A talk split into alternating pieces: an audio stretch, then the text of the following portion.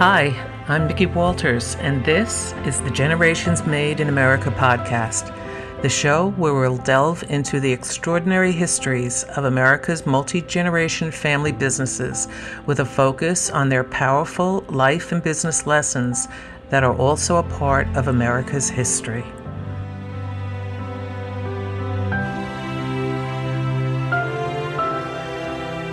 This podcast episode is sponsored by America's Family Generations Charm Collections, 100% made in America, solid silver fine jewelry.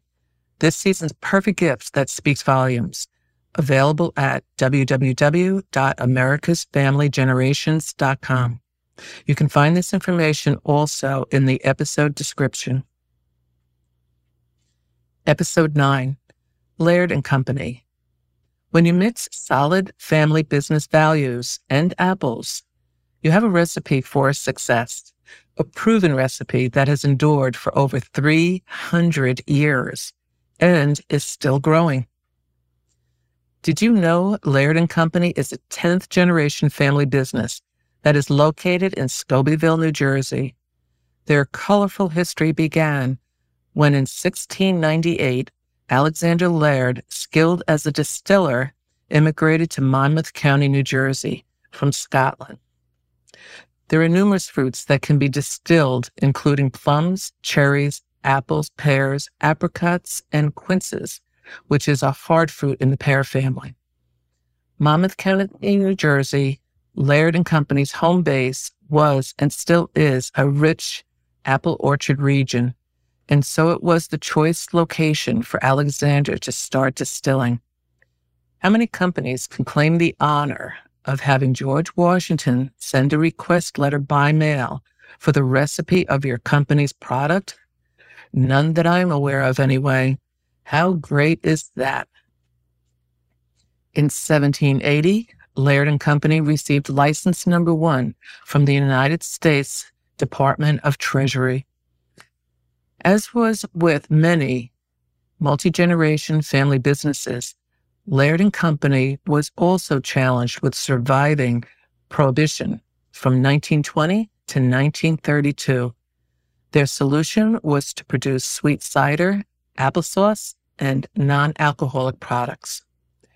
Interesting tidbit not all states repealed their prohibition laws in 1932. The last state to do so was Mississippi in 1966.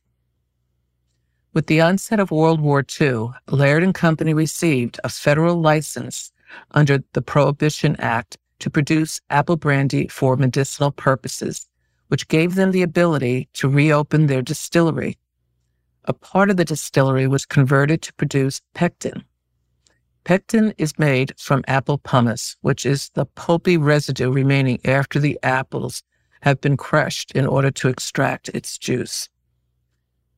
Pectin was used as a preservative for war food rations.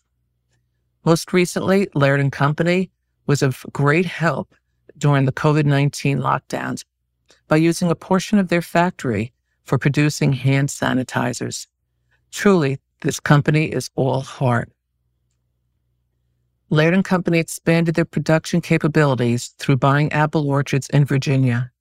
In 1972, the distillery operation was closed in New Jersey and moved to the Virginia distillery. Bottling and blending is done at the New Jersey location. Applejack is available today throughout all of the United States, and Laird and Company is the largest producer of Applejack.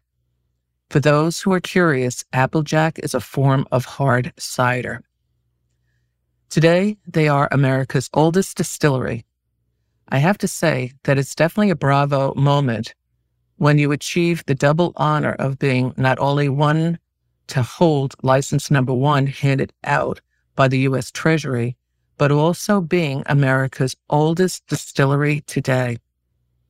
What impresses me on top of these amazing accomplishments is that Laird and Company is a 10th generation American multi generation family business. Congratulations on achieving your American dream. If you would like to learn more about their history and achievements, you can do so via our website at www.generationsmadeinamerica.com. Their timeline is filled with great lessons and tidbits about both their family business history and America's history. They are a treasure without question. Food for thought. The journey of Laird and Company, as with other American multi-generation family businesses, did not come easy. Laird and Company started with a move from their homeland to a land of opportunity looking for their American dream. They also came with a well-developed skill, which opened their door to producing a product to sell. When you make a commitment, have clarity and confidence, you then have a good foundation to start a business from. Thank you, Laird and Company, for documenting your history for others to enjoy and learn from. And thank you all for being here today.